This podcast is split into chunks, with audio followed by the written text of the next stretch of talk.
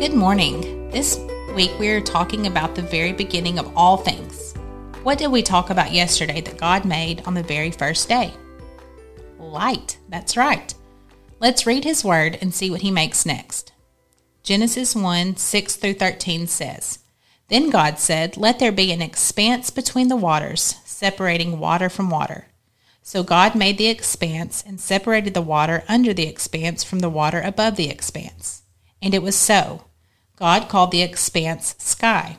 Evening came and then morning, the second day. Then God said, Let the water under the sky be gathered into one place, and let the dry land appear. And it was so. God called the dry land earth, and the gathering of the water he called seas. And God saw that it was good. Then God said, Let the earth produce vegetation, seed bearing plants, and fruit trees on the earth, bearing fruit with seed in it according to their kinds. And it was so. The earth produced vegetation, seed bearing plants according to their kinds, and trees bearing fruit with seed in it according to their kinds. And God saw that it was good.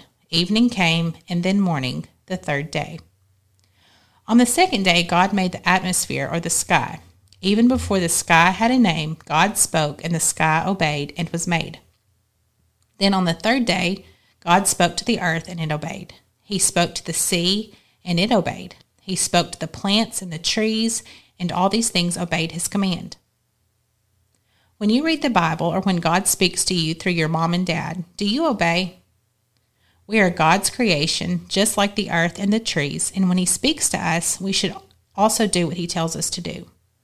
Ephesians 6 1 says, Children, obey your parents in the Lord, because this is right. The Bible also says that if we love Jesus, we will do what he says. Since it is a new year, a new start, a new beginning, ask Jesus to forgive you when you have not obeyed in the past, and then ask for his help to obey in the new year.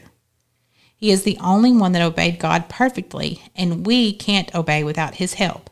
So ask him to help you to be a good listener and then do what he says for you to do. The new year is a reminder that our God gives us many chances to start over. Isn't he so good to us?